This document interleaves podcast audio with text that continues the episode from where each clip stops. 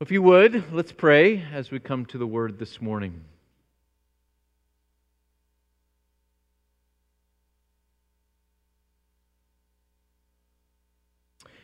Our Father, we are like children who don't know when to come out of the rain.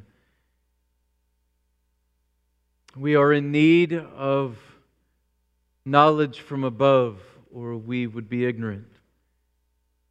We're in need of wisdom, or we would be fools. We're in need of your light, or we would be steeped in darkness. We're in need of the heat of your truth, or we would be trapped in coldness. And so we pray this morning that as your word is read and as it goes forth, that you would minister to us, children who are often ignorant and foolish and dark and cold. May we know that we have heard from you. In the strong name of Christ Jesus, we pray. Amen. 1 Timothy chapter 1 verses 1 through 11 this is the holy inerrant sufficient word of God Paul, an apostle of Christ Jesus, by command of God our Savior and of Christ Jesus our hope. To Timothy, my true child in the faith, grace, mercy, and peace from God the Father and our Lord Jesus Christ. As I urged you when I was going to Macedonia, remain at Ephesus, so that you may charge certain persons not to teach any different doctrine, nor to devote themselves to myths and endless genealogies which promote speculations rather than the stewardship from God that is by faith. The aim of our charge is love that issues from a pure heart and a good conscience and a sincere faith. Certain persons, by swerving from these, have wandered away into vain discussion, desiring to be teachers of the law without understanding either what they are saying or the things about which they make confident assertions. Now we know that the law is good if one uses it lawfully, understanding this, that the law is not laid down for the just, but for the lawless and disobedient, for the ungodly and sinners, for the unholy and profane, for those who strike their fathers and mothers, for murderers, the sexually immoral, men who practice homosexuality, enslavers liars, perjurers, and whatever else is contrary to sound doctrine. In accordance with the gospel, the glory of the blessed God with which I have been entrusted. Though the grass withers and the flower fades, the word of God is forever. Thanks be to God. Amen.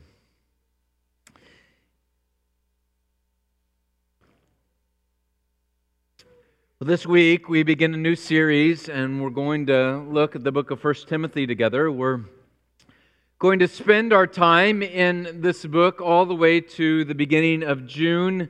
So we'll spend the spring here in the book of First Timothy. But even to do that, we have to go at it at quite a clip, and so we have to go through quite a number of verses each week, even to finish by the beginning of June. So, like this morning, we're going through 11 verses, which is an awful lot for an epistle, but we will do our best. And we also have to do a little bit of an introduction uh, to this book this morning as we begin First Timothy. So let me do a little background for you about First Timothy. Uh, First Timothy, of course, is written by the Apostle Paul. He most likely wrote this uh, between his first and second imprisonment. His second imprisonment will lead to his martyrdom. First Timothy falls into the category of books that we call the pastoral epistles. That is 1 Timothy, 2 Timothy, and Titus. They are called the pastoral epistles because Paul was writing to Timothy and Titus, who are pastors. And he is writing to them, so they are called epistles. He is writing to them in their local context, and he is writing to encourage them and to exhort them about the ministry that is before them to help equip them for pastoring these local congregations. But though Paul is writing to Timothy here in 1 Timothy, it's very clear that he knows and he intends this book to be read by the wider church.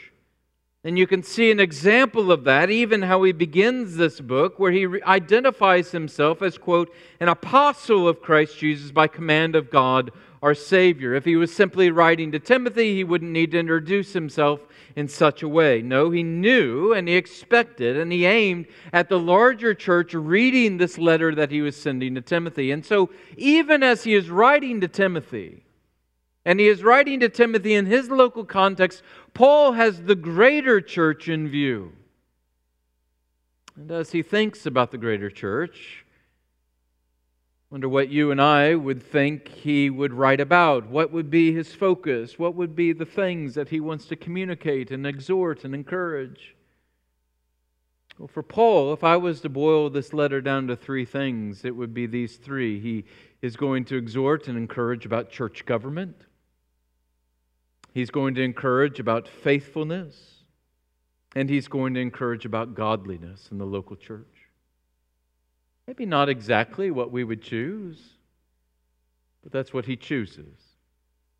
This morning, as we'll see in this book, he is going to focus in these first verses, this first section, and he'll carry it through the rest of the book, but faithfulness. Now, why is there the need for Paul to write to Timothy? The answer is simply because Timothy isn't with Paul. And so, Timothy, who has normally been with Paul, has been Paul's traveling companion. We could, I think, even say that, that Timothy is Paul's closest associate. He is often with Timothy. He is a disciple of Timothy. He's the man that Paul is often relying upon. And yet, Paul, uh, Timothy isn't with Paul. As Paul tells us in verse 3 there, when he goes off to Macedonia, he chose to leave Timothy behind. He departs without Timothy because Timothy is needed there in Ephesus. Ephesus was a city in Asia Minor, what we would call today Turkey, and it was an important city. It was a, a place of worship, it was a cultural influencer, it was a place of trade. It was a place that Paul knew well.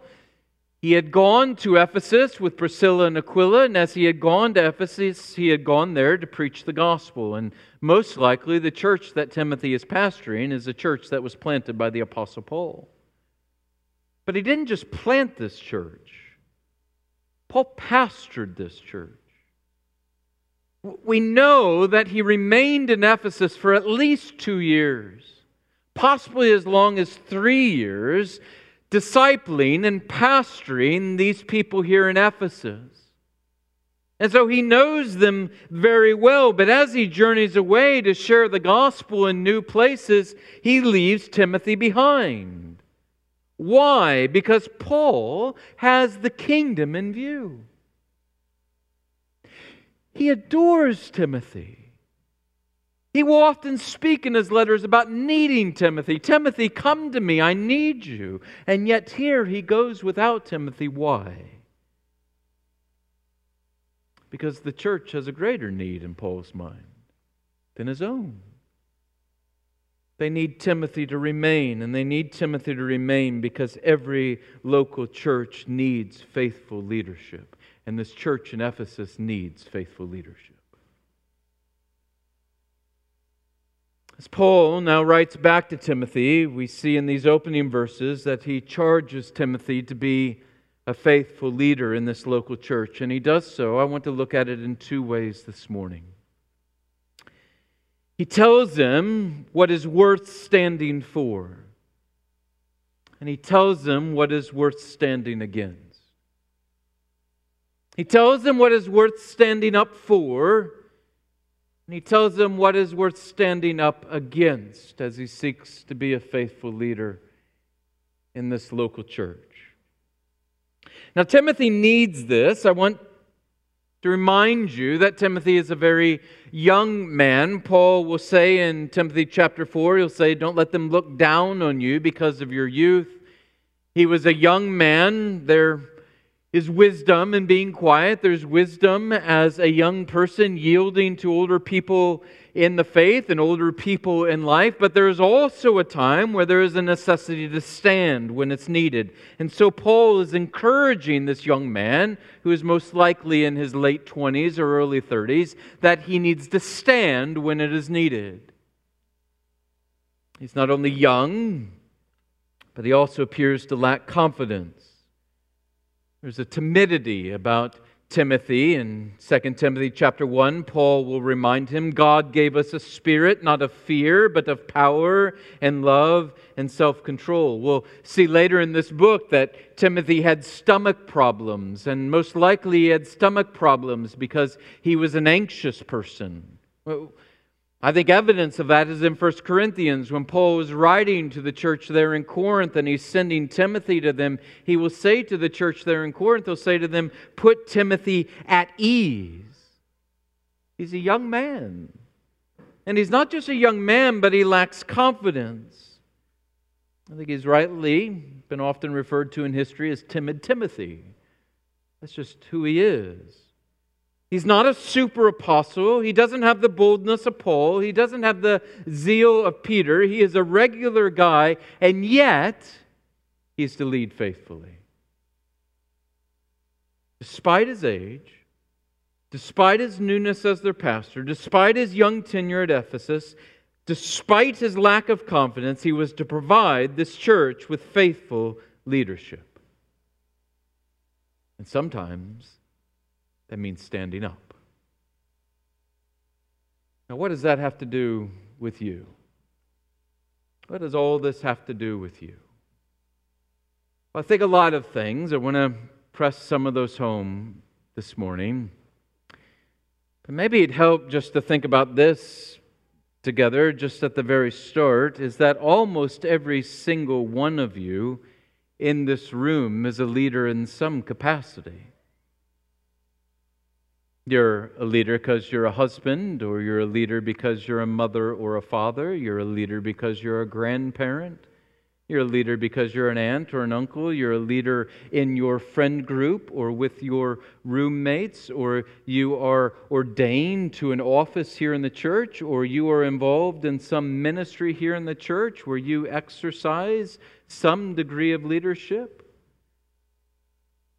We're all leaders or at least most of us, in some sphere or another.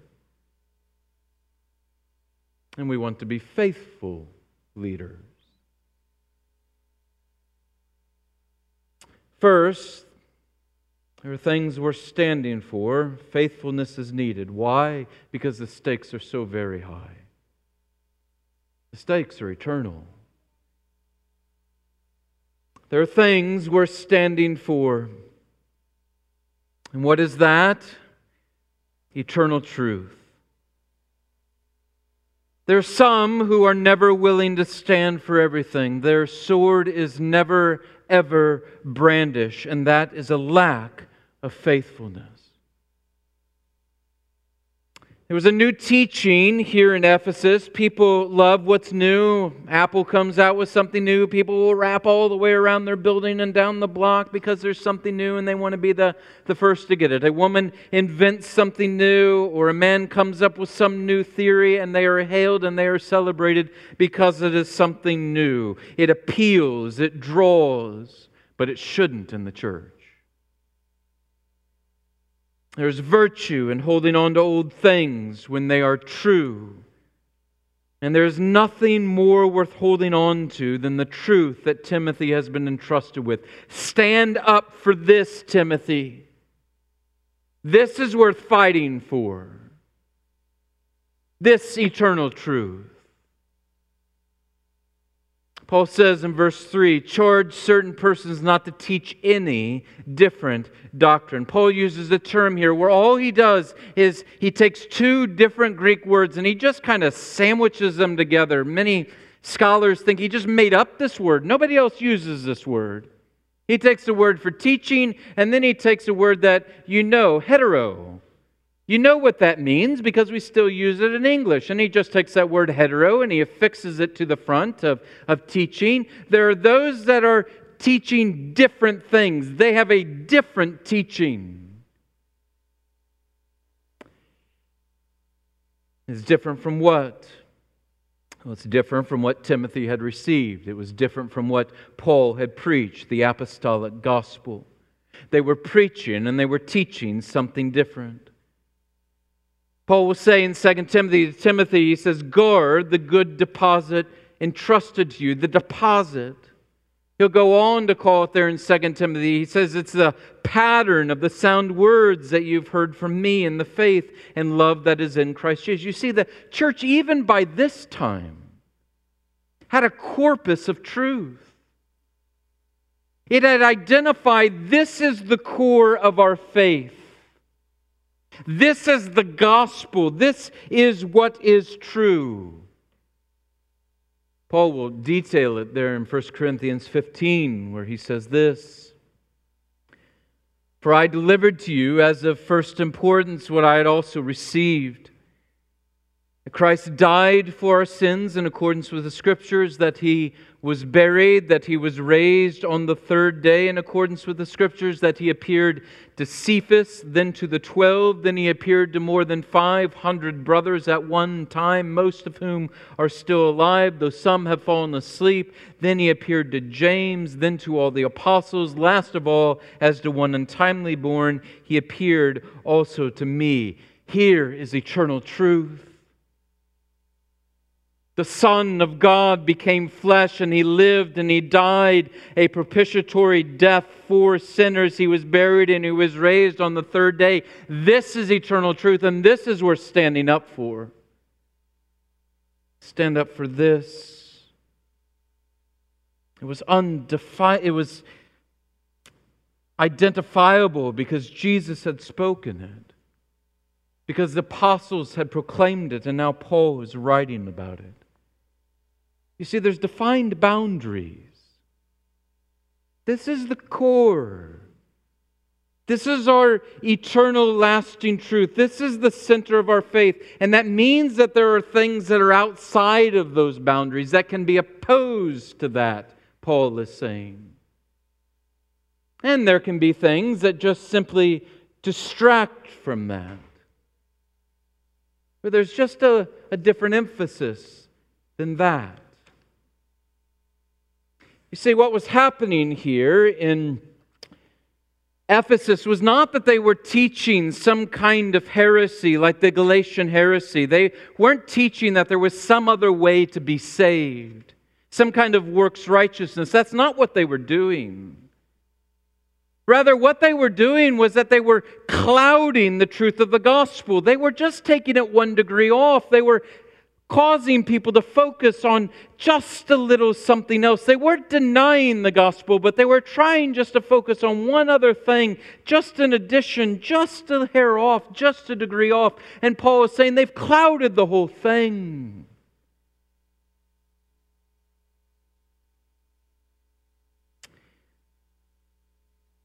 Unashamedly, unashamedly, we will keep preaching and teaching the gospel here at URC. Unashamedly. You sang it this morning, Show Me Christ. You never need less of Christ.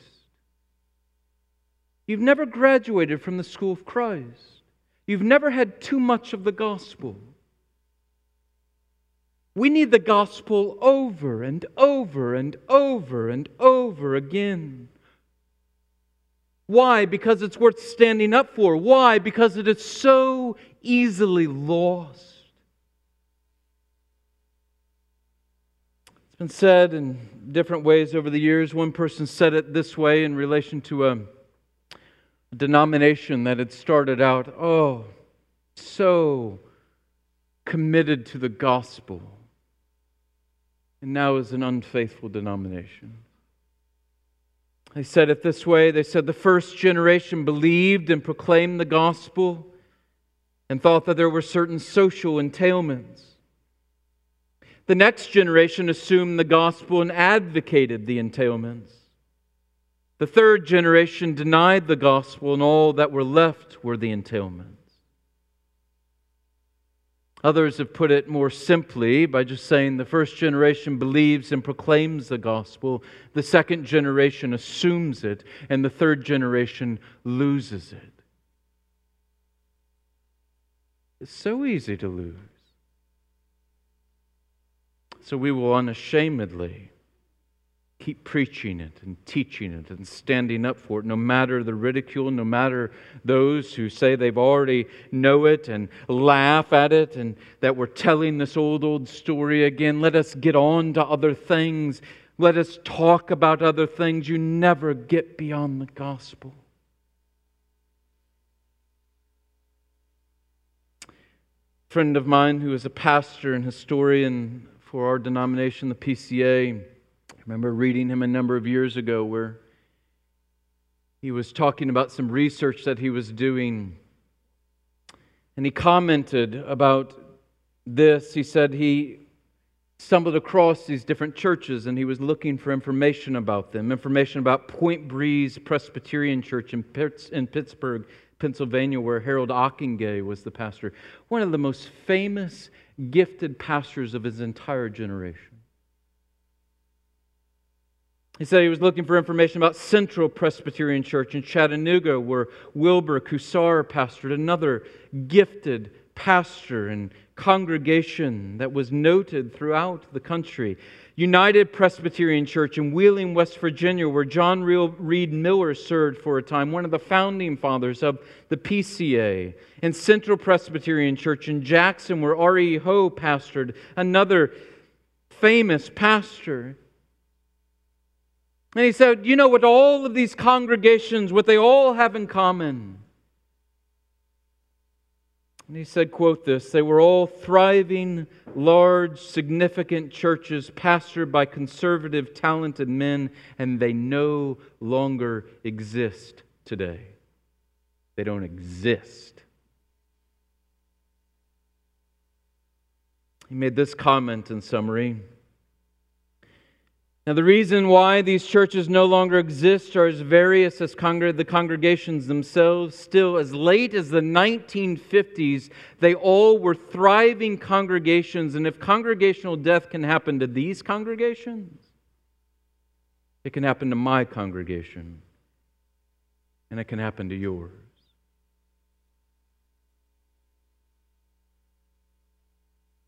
Such possibility was coming upon the church in Ephesus.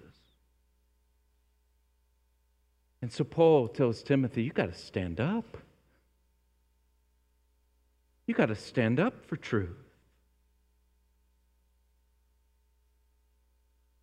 But he needed to do more than that. He needed to stand against as well. Now, not everything is a gospel issue. Not everything needs you and I to speak to it. Not everything needs to be addressed in the moment. Look, there is wisdom and patience. Patience is a virtue, long suffering is a virtue, listening and closing your mouth is a virtue. So, not everything has to be spoken to, and not everything has to be spoken to in the moment. But when there is false teaching that is leading the sheep away from Christ is injuring the flock, then one must stand against it. And this was happening. It was happening in Ephesus. They were doing this by speculating about things from Scripture. Again, they weren't necessarily trying to lead people away from the Bible, they are very focused on the law. They are very much steeped in going back to the Old Testament scriptures, these false teachers. But as Paul points out, their speculations, they're clouding the clear teaching of Scripture. And what were these speculations? We don't exactly know, but it appears that there was some kind of Jewish element to it as they were going back and they're looking at all the genealogies, genealogies of the Old Testament and they're trying to plot them all out in different ways. And somehow that was married together, it appears, with some kind of maybe shadow of early Gnosticism, which would run rampant through the church within the next century, where there is some kind of greater knowledge that everyone needs to have and to experience. And they were marrying these two things together, it appears. Regardless of what it was, all of this speculating was creating a cloud over truth. They were chasing after myths and genealogies, Paul says, and he says it's an abyss of error. He says that these speculations and the genealogies are endless in verse 4. That is, that there is no bottom to the depths of speculation. One just can keep falling into speculation after speculation after speculation. It's true in our day. There are different quarters of the church that are doing this. But maybe the easiest to point to is to go back to the scholastic age. It is often held up as that great speculative age where the scholastics were filled with speculation about the scriptures.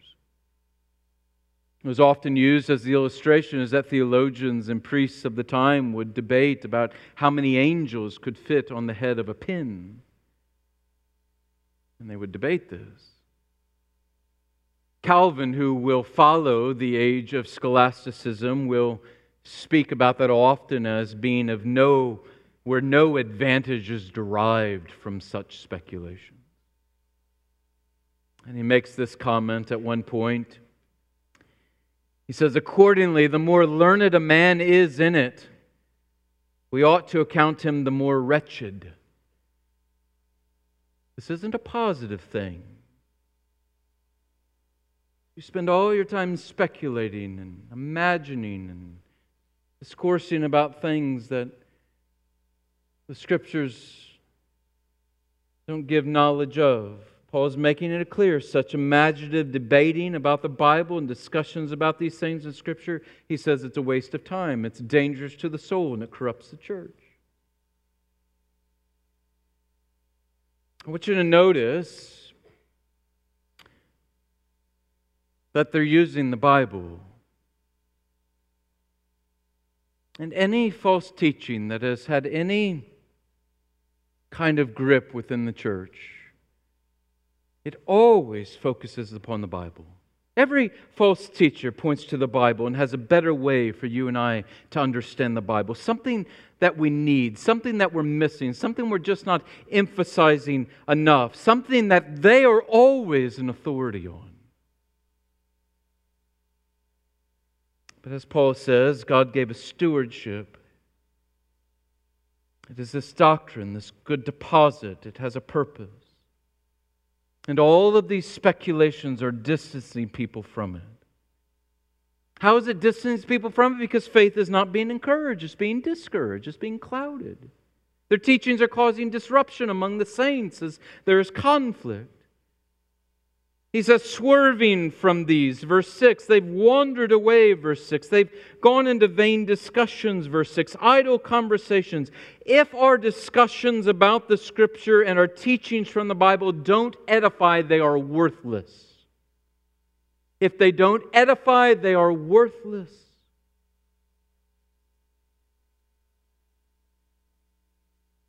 Why is it? Why is it that people are so often in the church drawn to speculative theology? I think the answer is, is that everyone wants to be in the know. We want to know just a little more than everyone else. So that we're just, just an eye level above everyone else. Greatest sign of false teachers and false teaching is arrogance. It marks the teachers and it marks their followers. They know something others don't, they have it and others don't. Notice these false teachers have in spades what Timothy didn't. They lack, quote, understanding, Paul says in verse 7, but that doesn't stop them. They make, quote, confident assertions, he says in the second half of that verse. And listen, that's a good reminder today. You need that reminder today. Confidence is not the sign of faithfulness. It's not the sign. Social media and the web allows everyone to spout an opinion today. Be careful. Because those who are loud, so often confident, are not the voices you are to listen to. More often than not, it's the loud voice is the voice you shouldn't listen to. We are such an incredibly silly people. We're often drawn to the articulate. We are drawn to those with rhetorical genius. We are drawn to those who are simply clear. Especially today, you need to hear this, and I need to hear this. In the midst of a, a culture and society, especially over these last few years, where it feels like everything is very unclear, it's those that come out clear, that are very black and white, and they are confident in their assertions that people are grabbing a hold of. As if being confident is the determiner of truth. Be careful. Confidence does not equal rightness. Beware of those who would promote their teaching as what is needed. Beware of those who get you more animated about anything else other than the gospel. It's the gospel that is center. It's interesting that Paul knew this was going to occur in Ephesus. Uh, one of my favorite passages in all the scriptures is Acts 20. He is passing by this area. He's not going to Ephesus, but he's passing by, and he spent two or three years with them there. And so, as he's passing by, he calls these elders out to him to come meet him on the beach. And you have this wonderfully beautiful chapter where you have this long discourse where Paul is just pouring into these elders. And they get down on their knees and they are weeping together and they are praying together on the beach. And while he is with these elders in, in that chapter 20 of Acts, he will say to them, knowing that this is going to be the last time that he sees, them, he sees them, he says this to them After my departure, fierce wolves will come in among you, not sparing the flock, and from among your own selves will rise men speaking twisted things to draw away the disciples after them. They're wolves. And Timothy, when there is a wolf, you stand up against it. You don't coddle wolves. You don't pet wolves. You don't even treat wolves nicely. You dispatch them. Listen, this is very relevant. Husband, mother, father, grandparent, friend, roommate, elder, deacon. When there is a wolf, you stand up against it and you chase it away or you kill it.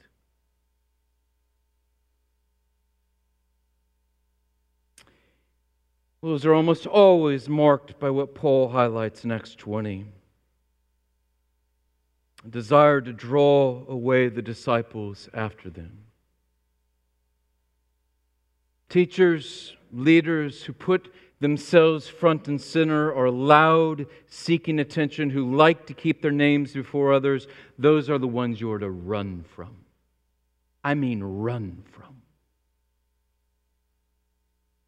If they are pointing you to them, if you keep hearing about them, instead of Christ, where they are pointing you to be a follower of Christ. They're continually setting the gospel before you because they're point, they are pointing you to Christ.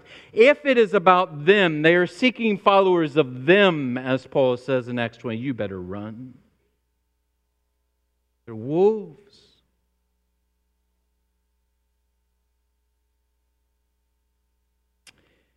Paul wants Timothy to dispatch them. Machen, the great Presbyterian minister during the 1920s when there was the fundamentalist uh, modernist controversy, great bulwark of standing upon truth, Machen said this. He said, In such times of crisis, God has always saved the church, but He has always saved it not by theological pacifists but by sturdy contenders for the truth. R.C. Sproul used to call these battlefield theologians, willing to stand up for and willing to stand up against. But, as a mentor friend of mine has said, we're to contend for the truth without being contentious or defend the truth without being defensive. There are things we're standing against, but let's be clear. As I heard one person say recently, we don't have the right to cast off the fruit of the Spirit in the name of standing for truth. Because if we cast off the fruit of the Spirit in standing for truth, we actually show ourselves not to understand the truth. See, this is where we get, isn't it? You get to this point and you say, How in the world do we know? You got teachers that are relying upon the scriptures and they're pointing to the scriptures and they're, they're saying, Look, we got to focus on this in the scriptures. How do we know whether this is truth we are to embrace or whether this is truth we are to stand against? How do we know whether this is true or not? And this is where Paul leads us. As John Stott pointed out about this passage, Paul provides two practical tests for us to apply to all teaching. The first is the test of faith, and the second is the test of love. Test of faith and test of love. There's a double contrast here there's a contrast between speculation and faith in God's revelation. They are speculating about the scriptures, and then there is faith in God's revelation. But then there is also the contrast between having this sowing dissension that is happening by their teaching and the contrast of love for one another. And so, what Paul is saying to us, this false teaching was leading to speculation about non primary things. It was leading to controversy between members of the church. But do you see what truth does is it always leads to faith in God and love for others. That's what it does. The aim of our charge is love, Paul says. It's love that marks true living, true gospel proclamation, true ministry, true faithfulness. False teaching brings division and rancor and speculations and dismissive attitudes towards others. It brings pride. The gospel produces love that issues from a pure heart and a good conscience and a sincere faith, Paul says. Now, Paul knows he knows what the response is going to be when Timothy rebukes these teachers. Timothy is going to rebuke these teachers for the way that they are approaching the law. And so the response is going to be, well, Timothy, you don't actually value the law. You see, you dismiss the law, Timothy. We're people of the word, we're people of the law. So, Paul addresses that at the very end. He anticipates their argument. He points out that if they have corrupted the law and made it something it wasn't supposed to be, is what they've done because, quote, the sum of the law, and we could say the whole Bible, is that we may worship God with true faith and a pure conscience, and that we may love one another. That's the test, and they're failing it. Their speculations and their genealogies are not leading to faith, they're clouding faith. Their speculations and their genealogy are not leading to love for the saints, they're leading to pride and arrogance over other saints. And Paul's saying that's evidence. And he does this by taking the two tables of the law. He takes it by doing a rehearsing of the Ten Commandments here. That's why he gives the list of all of these different sins that are according to the law disobedience, profaneness, striking mother and father, murder, sexual immorality, homosexuality, slavery, lying, perjury. I think as many do that what he's doing is simply just taking the moral law. He, he's summarizing it by summarizing the Ten Commandments, which is a summary of the moral law. And what is the moral law? It's these two tablets. The first tablet that Moses has, the first four commandments, what's it all about? Faith to God. And the second tablet, those last six commandments, what are they all about? Love for one another. Another way of saying this the soundness of our doctrine is judged by its fruits. And their teaching is not worth listening to because it doesn't produce the right fruits. The soundness of our doctrine is determined by its fruits. Two quick, just closing applications for you. Would you do me and do yourself a favor? Just be careful who you're listening to. Be careful who you're listening to.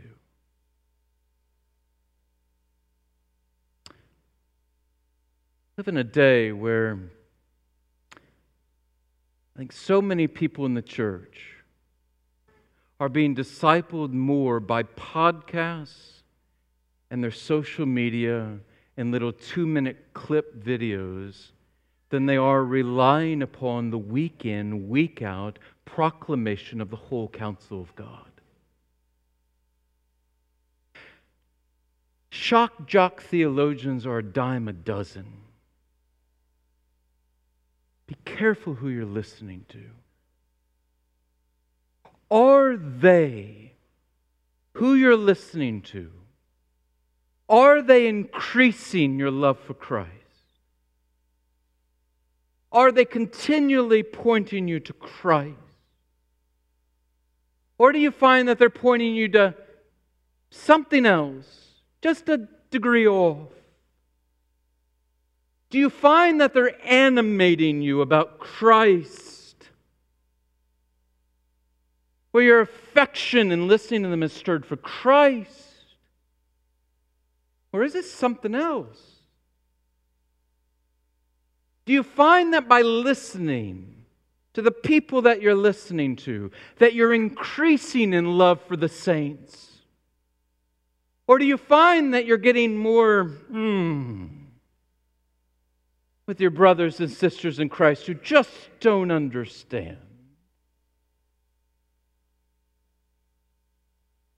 The true teaching increases faith, increases love. Do be careful who you're listening to? Second,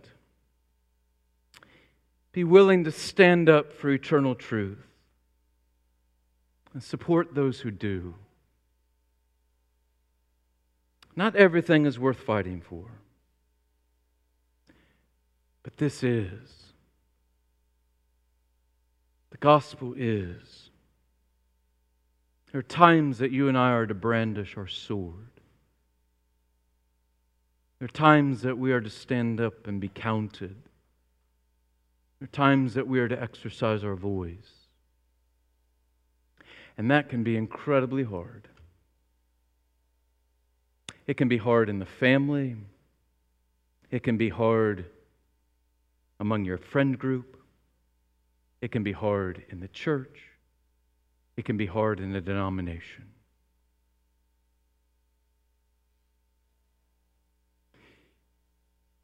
So, for those that you know that are facing such conflict and are standing up and standing against, would you support them? You give them your prayers and you give them your encouragement. Because it's not easy, but it's worth it. Why is it worth it? Because Christ is worth it. He is the way, the truth, and the life. And because the sheep are worth it. To be faithful, but to be willing to stand up for the gospel and stand against those that would tear it asunder.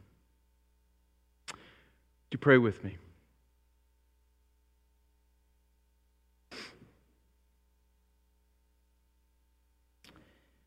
Father, we do pray that you would keep us faithful in our generation, that you would use us as members of this church as ready instruments in your hands to spread the good news of Christ. That we would not wander off into vain speculations and pride and things that are just a degree off Pray that you would keep us close to our Savior and close to the core of our Christian faith. That we might be, as it were, a city set upon a hill as a congregation, that each of our lives might be, as it were, a city set upon a hill. Would you use us? And would you keep us? We pray this in the strong name of Christ Jesus, who is the way, the truth, and the life. Amen.